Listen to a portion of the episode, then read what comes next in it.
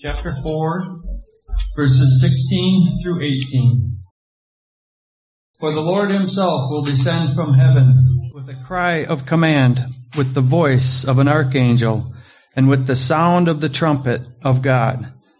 And the dead in Christ will rise first.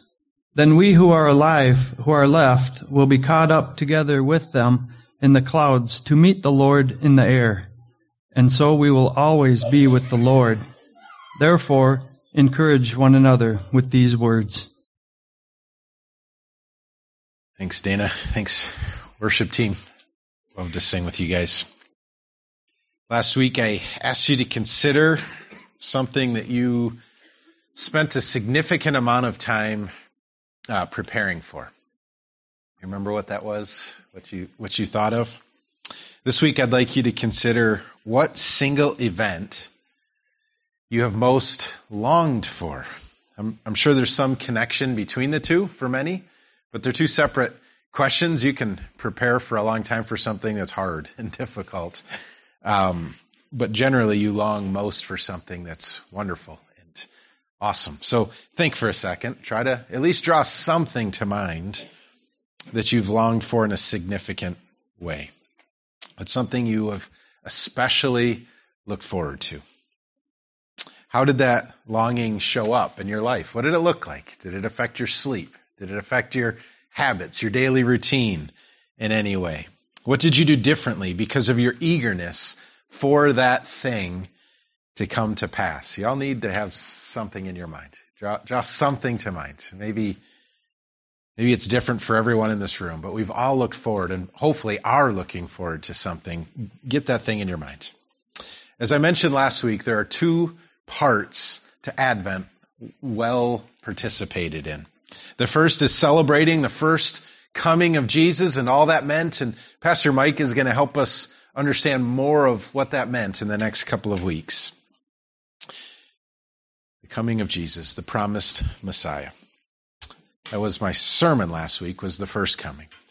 What it means, Pastor Mike will deal with next week. Second, the second part of a well spent Advent and the main point of this sermon this morning is cultivating longing for Jesus' second coming. So again, keep something that you long for, and maybe you've already gotten it, or something you're still longing for, and imagine all the different ways that you have gone after that, or or or might, or all the different ways you've delighted to have that affect your life. And, and then multiply that by like a hundred billion. and then we're getting close to what I'm after with this sermon. Here's the goal. To be a bit more specific, my main aim this morning is to encourage you to use Advent as a time to develop Maranatha as the banner, a banner that goes over all your life. Do you know what Maranatha means? It means, it means come, Lord. It's a cry that means come, Lord. Come now. We find it in the, in the Bible and, and it's this, it's this idea that we, we long more than anything else in all of everything for Jesus to come back and put all things as he has promised they will be. So the main thrust of this sermon, the main aim anyway, is to encourage you to use Advent as a time to develop Maranatha as a banner over your entire life and therein demonstrate the worthiness of God to be praised above all. So to accomplish that, four main truths. Here, here are the four, four truths. Jesus will return. Jesus' return will be glorious. Jesus' return will be both good news and bad news, and we need to understand both. And then lastly, Advent is a special time to press into and apply those truths. So let's pray that God would drive these things into us and then launch them out of us. God, thank you for your word. Thank you that it tells clearly that before Jesus came that he would come. You, you, gave us, you gave your people so many different promises concerning the nature and purpose of the first coming. And then in Jesus' life and suffering and death and resurrection, which we'll hear more about in the coming weeks, you told us so much about why that had to take place and what that means, what that meant, what it still is yet to mean.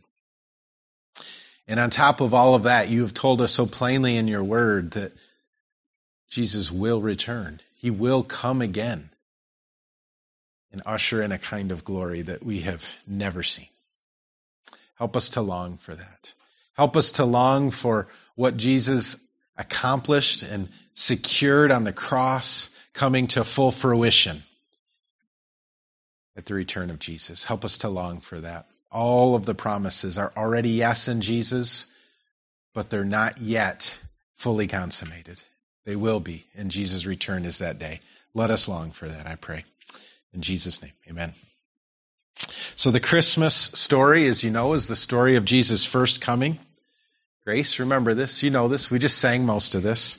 He was conceived by the Holy Spirit and born of a virgin, truly God and truly man. Jesus was born without sin and lived a perfect life. You know these things, I think. All of this made him a perfect example and an acceptable sacrifice to the Father for the sins of the world. And being filled entirely with love and glory, he was willing to lay his life down as a substitute sacrifice. He was mocked and beaten, crucified, forsaken by God, and murdered. For three days he remained in the grave, but on the third day, having fully satisfied the wrath of God, having canceled sin's debt, having defeated death, Jesus rose from the dead and revealed his glorified self to many. He then ascended into heaven, where he sits even now at the right hand of God, interceding and advocating for those who have received him and all who would receive him. And he sits there waiting to return to judge the living and the dead and to set all things right. Jesus came and he will come again. Once again, learning to understand and long for that is what we're after this morning. And to that end, the sermon is one of the most scripture filled. I don't mean scripture based. All of the, all, I hope all of my sermons have been entirely rooted in the scriptures but they haven't all been as filled with scriptural text as this one is. It's one of the most scripture filled sermons I've given in a while. I mean to share with you verse after verse concerning Jesus' second coming. First, though, I want to read our denomination's doctrinal statement on the return of Jesus. It's really good. We believe in the personal, bodily, and glorious return of our Lord Jesus Christ the coming of Christ at a time known only to God demands constant expectancy and, as our blessed hope, motivates the believer to godly living, sacrificial service, and energetic mission. You would do well to read more on that. I can, I can give you the, our denomination's explanation of all of that if you would like. It's an excellent statement. I'm not going to address every clause in that statement, but it's a great summary, both of the Bible's basic teaching on Jesus' return and much of the heart of what I'm covering in this sermon. He will return. It will be glorious. It will be very good news for many and very bad news for the rest. And it demands a response. And Advent helps us with all of that. So as we consider the second coming of Jesus during Advent as a means for increasing our longing for his return, let's begin with the simple fact that God's word promises over and over and over that he will. Beginning with the words of Jesus himself. He promised that he would return. Matthew 24. You must also, or you also must be ready, for the Son of Man is coming at an hour you do not expect. Similarly, we read his words in John's gospel, John 14, 3. I will come again and take you to myself, that where I am, you may be also. In our text for this morning, which Dana read just a few minutes ago, and w- which we'll come back to with each of the points of the sermon, the apostle Paul promised the Lord himself will descend from heaven. The author of the Hebrews declared Christ, having, having been offered once to bear the sins of many, will appear a second time.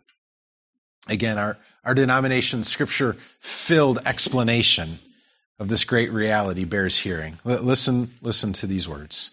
Our citizenship is in heaven, Paul writes, and we eagerly await a savior from there, the Lord Jesus Christ. Philippians 3:20. Peter also speaks of the day when Jesus Christ will be revealed and when the chief shepherd appears James urges patience until the Lord's coming.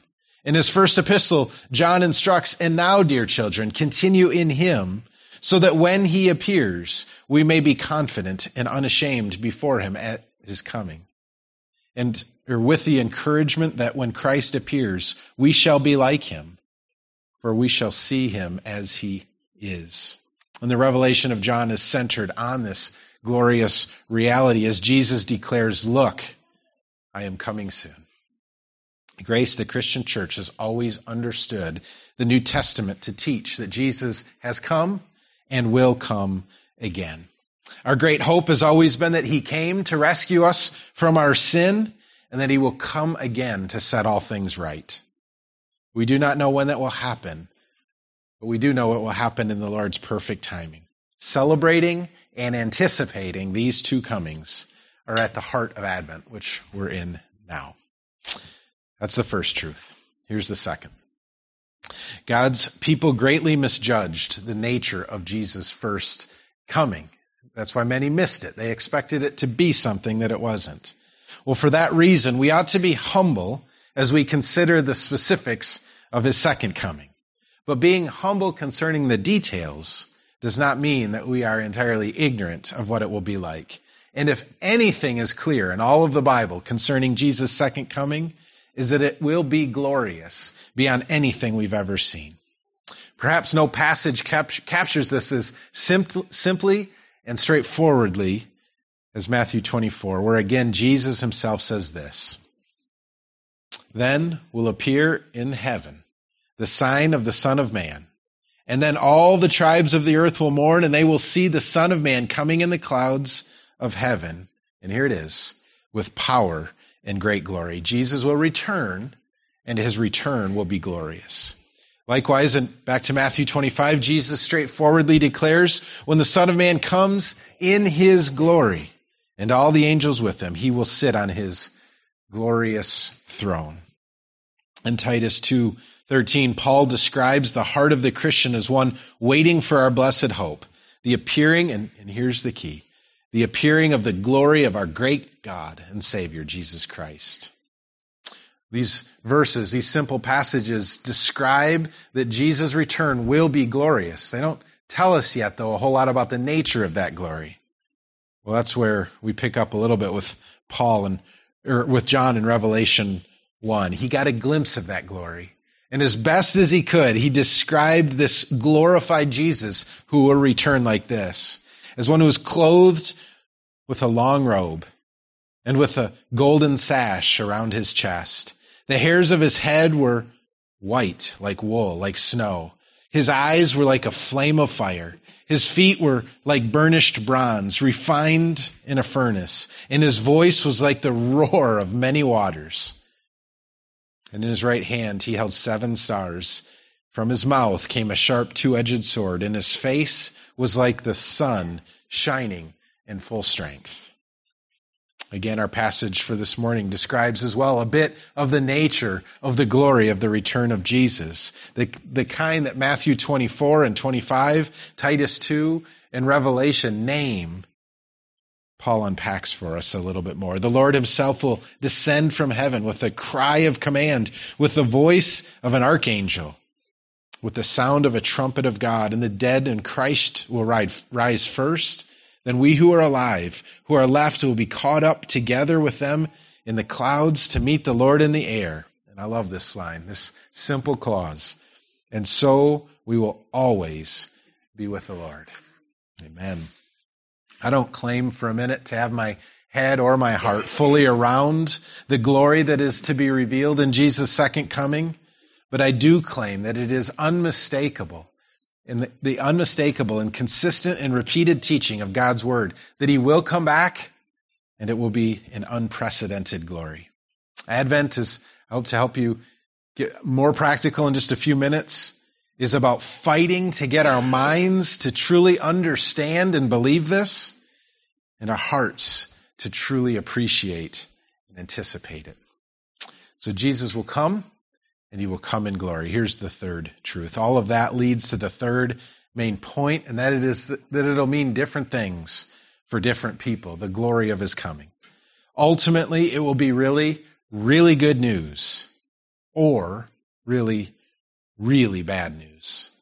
The simple fact in nature, this two faceted. There's only two sides to this. It truly is a dichotomy, is seen in Romans 2. He will render to each one according to his works.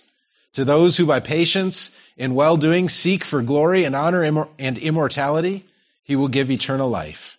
But for those who are self seeking and do not obey the truth, but obey unrighteousness, there will be wrath and fury. There's two options and only two options. I imagine they're easy to see. When Jesus comes back, it will either be to inflict wrath and fury in his glory or give eternal life in his glory. If we live our lives and if we are if we are to live our lives and participate in Advent as God means us to, it's important we understand both of these paths. Here's the first one the default path, the one that we are all on by default. As uncomfortable as it is to consider this harsh reality, especially in light of how sentimental and impotent Christmas has become in our culture, the second coming of Jesus will mark the beginning of the just, eternal, conscious torment for countless billions of people. I don't like to say that. I don't like to hear that. But listen to the words of Jesus again. He says that to those who do not love as he loves, who do not have his love and give his love, depart from me, you cursed, into the eternal fire prepared for the devils and his angels. Likewise, Jesus himself says a few verses later, these, those who do not love as I love and have my love upon them, these will go away into eternal punishment. In Mark 9:42, Jesus describes the fate of those who do not repent of their sin and trust in him as being sent when he returns to a place of unquenchable fire, hell, and where the worm does not die and the fire is not quenched. More disturbingly still in 2 Thessalonians 1, we read when the Lord Jesus is revealed from heaven with his mighty angels in flaming fire, inflicting vengeance on those who do not know God and those who do not obey the gospel of our Lord Jesus. They will suffer the punishment of eternal destruction away from the presence of the Lord and the glory of his might. And perhaps most disturbing of all, to the one who rejects God as God, Revelation 14 says, he will also drink the wine of God's wrath, poured full strength into the cup of his anger and he will be tormented with fire and sulfur in the presence of the holy angels and in the presence of the Lamb. And the smoke of their torment goes up forever and ever, and they have no rest, day or night. It's not generally what you come to an Advent service to hear. But the second coming of Jesus is this is the coming of this. There are many more passages that, passages that speak to the eternal destruction that awaits all who do not hope in Jesus. But this is hard enough to stomach. The simple fact is that this is the nature of the death that we all deserve on account of our sin. It's sort of easy to say the wages of sin is death until you understand the nature of the death that sin pays out. This is what God meant on the first pages of Genesis when he said, If you eat of this, you will surely die. This is what Paul meant when he declared the wages of sin is death. Ignoring this or watering it down might make things more palatable, tolerable, but it does not help anyone. And it certainly does not help us to see the worthiness of God or the need for tools like Advent to seek it and love it and proclaim it to the ends of the earth. You got to get this, Grace. I, have got to get this. Advent does not even make sense if this isn't the death we deserve, if this isn't the wrath that Christ died to rescue us from. It doesn't even make sense apart from this particular understanding of the eternal destruction that awaits. The two comings of Jesus are not good news at all. They're interesting, kind of kind of kind of a big deal, I suppose, but they're not good news at all until we come to grips with the fact that they are about accomplishing and completing the salvation of God from this exact terrible destruction. It is uncomfortable to hear these things, but it is also necessary if we are to receive the grace of God in his coming and in his return.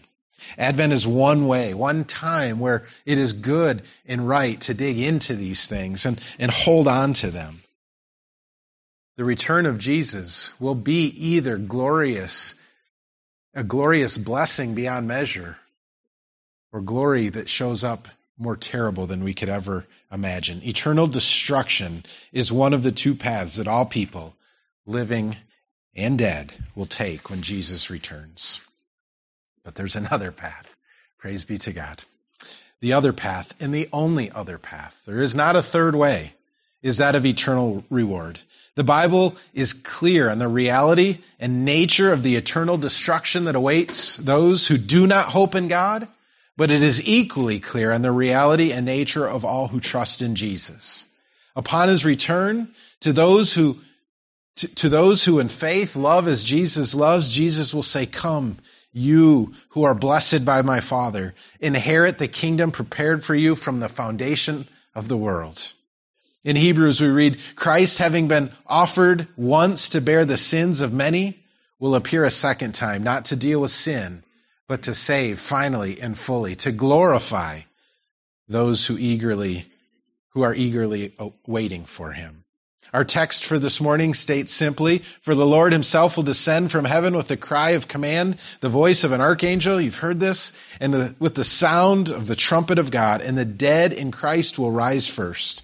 Then we who are still alive, who are left, will be caught up together with them in the clouds to meet the Lord in the air again.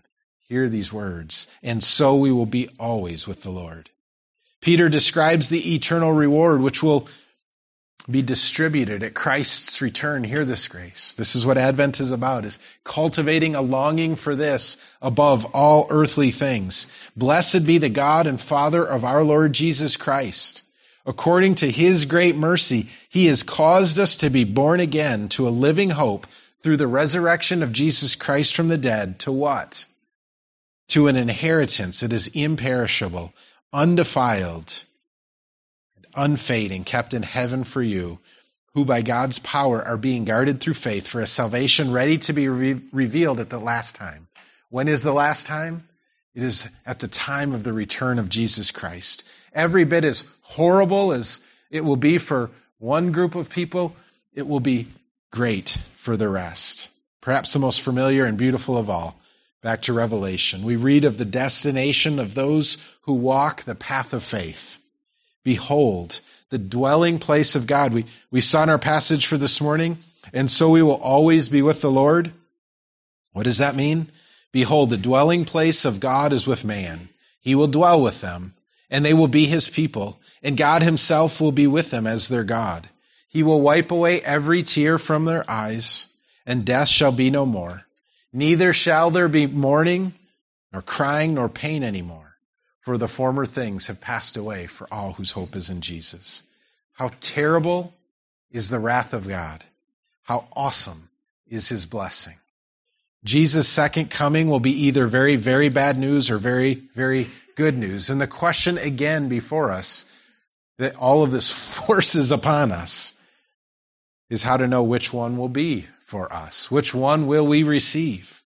Many have stumbled by believing that the good news is for those who do enough good things, or at least avoid enough bad things. Many have stumbled by believing that the good news is for those who are in some way able to earn God's favor. Still others have stumbled by believing they've already been so bad that Jesus' return can only mean bad news for them. But Grace, hear this afresh. hear this again. The good news of the Christian faith is simply this. With, with all the horrors that I described of the eternal conscious torment of those who reject God in mind, but also the eternal blessings of all those who hope in God in mind, hear these words. It is by grace, undeserved favor, that you have been saved through faith. Faith is the conduit to receive the gift of God. And this is not of your own doing. You cannot do this on your own, and neither can I. It is not of your own doing. It is the gift of God, the salvation, the grace, the faith. They are the gift from God, not as a result of works, so that no one but Christ alone can boast. Wrath and fury will be for all who refuse to acknowledge God as God, sin as sin, and death as just. Eternal life will be reserved for those who believe that Jesus is who God's word says he is and that he did what God's word says he did and does what he says he does and will do forever what he has said he will do. Advent, once again, is the great reminder of these promises in a time to make war to believe them with all that we have. All right, here's the last, the last truth. Advent is a time to apply all of this, to learn to live this out. So, what does all this have to do with the way we actually approach these four weeks between uh, before Christmas? Once again, it's an intentional time on the church calendar that we set aside to focus on and apply these things to our lives. In particular, I want to close by giving you three things, and they all rhyme, which is pretty awesome because that never works for me. I wanted to spell something like glad or happy or whatever, joyful, but it, but they rhyme at least. So here they are. Advent is a time to to meditate, cultivate, and demonstrate. Pretty cool, right? Meditate, cultivate, and demonstrate. So, what do we meditate on? To celebrate Advent well includes a time of meditating on the passages in God's Word that speak to the coming two comings of Jesus, his first and his second. Take time to thoroughly and prayerfully consider these things. What's the difference between just general musing or basic thoughtfulness and meditation? Meditation presses in harder. It, it refuses to stay on the surface. It goes in deeper. Let, let me, let me just give you a, a really quick example. You, you, if you've been at Grace for any length of time, you've heard the, the, the idea that God is infinitely glorious.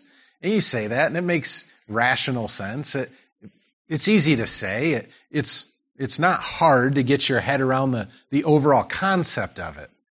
But just think about that for a second. Don't just eh, sort of accept it on the surface. But the idea of there being a being who is infinitely glorious, who has all glory that never ends, is a pretty staggering thing.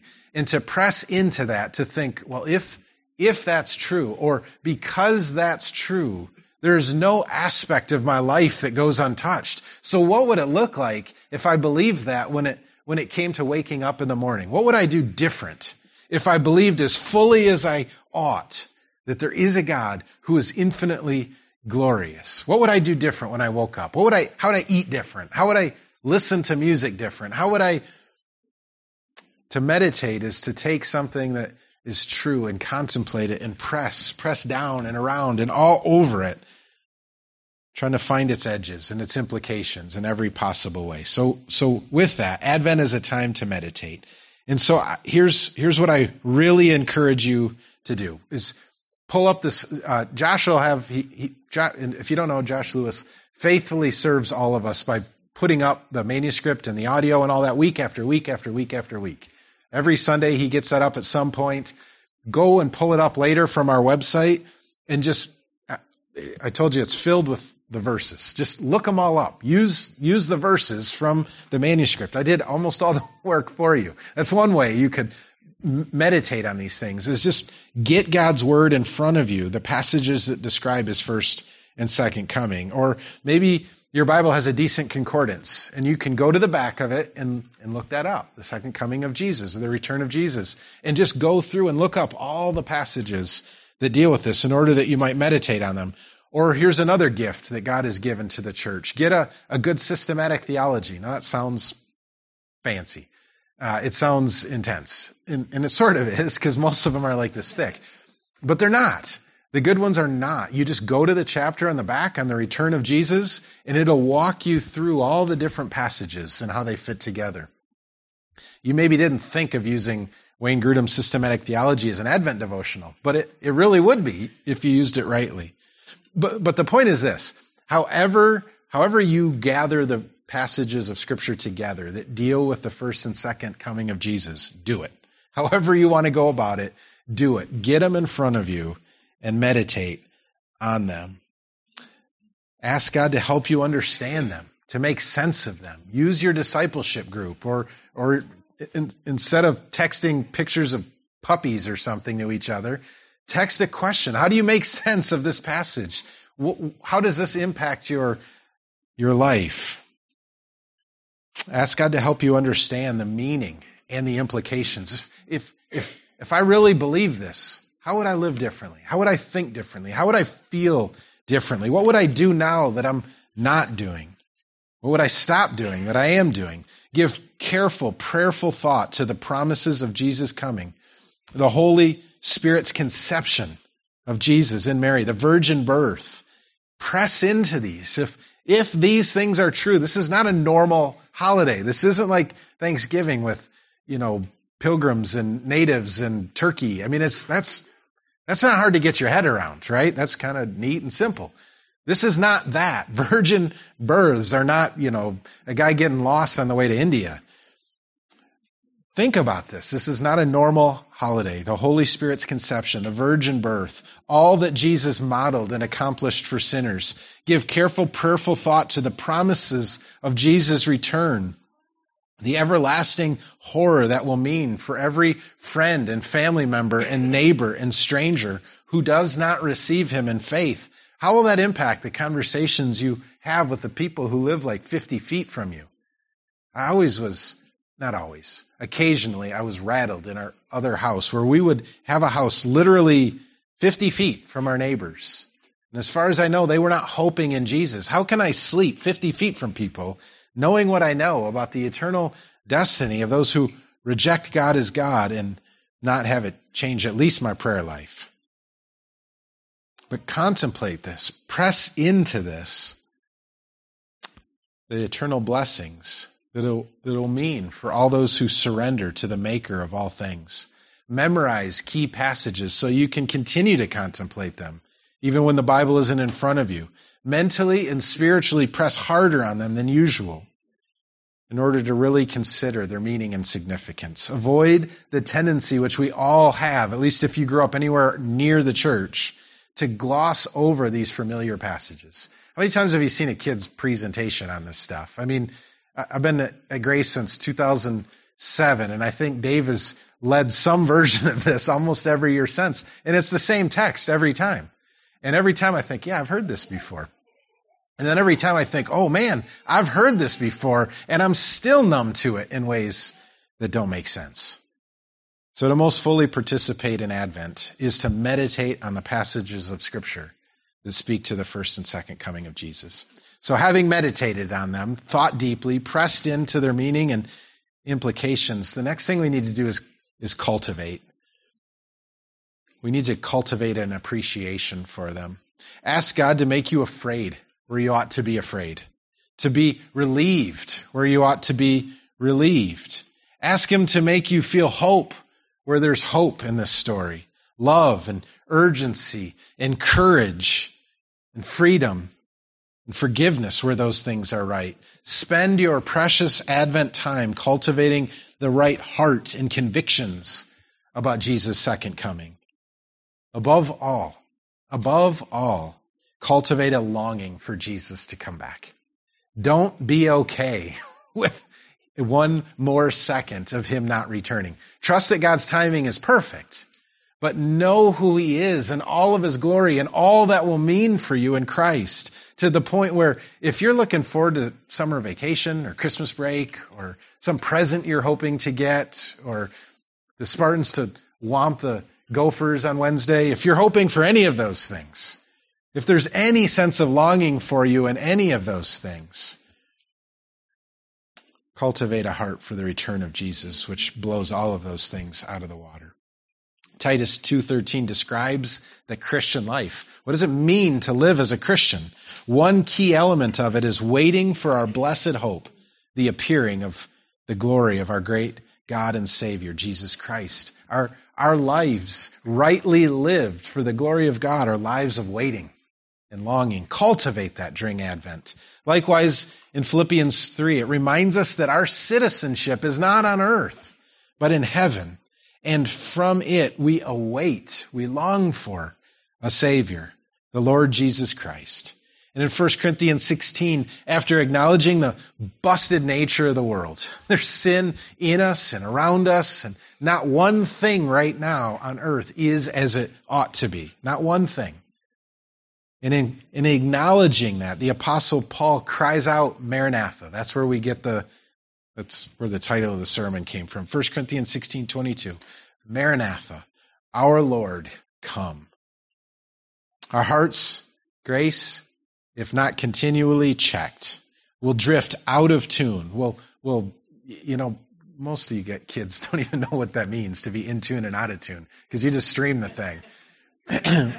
but between televisions and radios, I spent a lot of my childhood doing this or standing there with tinfoil on the the deal. But but the fact is, we need to be tuned to sing the grace of God, to to delight in the promises of God.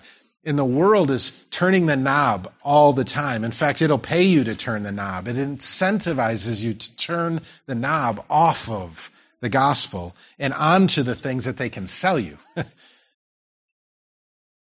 And if we're not careful, we will drift out of tune to the things of God and in tune to the things of this world. Advent is a time to meditate on the reality of Jesus coming and his return, and then to cultivate a heart that longs to be with Jesus.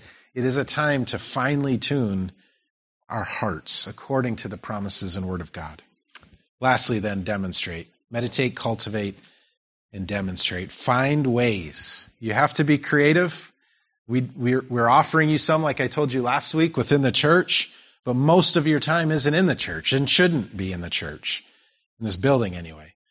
Seek out specific ways to demonstrate the mind, heart, and conviction God develops in you through your meditation and cultivation. Come up with real ways to repent and obey, real ways to celebrate and anticipate, real ways to worship and share and declare.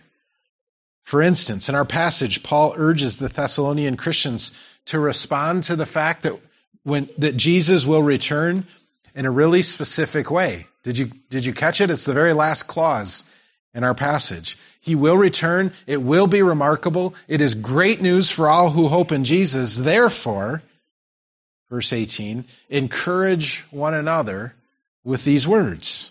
One way, then, to demonstrate your great hope in the promises of God tied to Jesus' return will be to share them with a struggling brother or sister in Christ. If you know somebody who's struggling, life is hard, maybe it's sickness or, or, or loss or loneliness or something, but if you know a brother or sister in Christ who's struggling in this life, Remind them that Christ will return and he will set all things right. Wherever you are in your story right now, however dark it is, it's not the end of your story. Light will break through, and we know that because Jesus will return. He is risen from the dead and is waiting to come back in power and glory. That's Paul's point. Demonstrating a longing for Jesus to come back needs to make its way into your music. It really does. Like, just because it's on a Christmas playlist that Google created for you doesn't mean it's appropriate for what Christmas is. It needs to make its way into our music. Our, our music should be both declarative of the truths that we know and believe, but also give us words to celebrate them. It needs to make its way into our food. We eat different food because we're celebrating in a different way in this season. In our spending, the things we buy and don't buy, our calendar, our relationships, our, our decorations, just because it's sentimental or because great grandma Ethel passed it along doesn't mean it belongs in the celebration of the coming and return of Jesus Christ. Love grandma Ethel. She's awesome, but doesn't mean whatever she did belongs in this. It needs to affect our traditions and our decorations and our reading and our quiet times, everything. Rightly understood, far from being a burden, though. You think, oh, what a party pooper this guy is up there.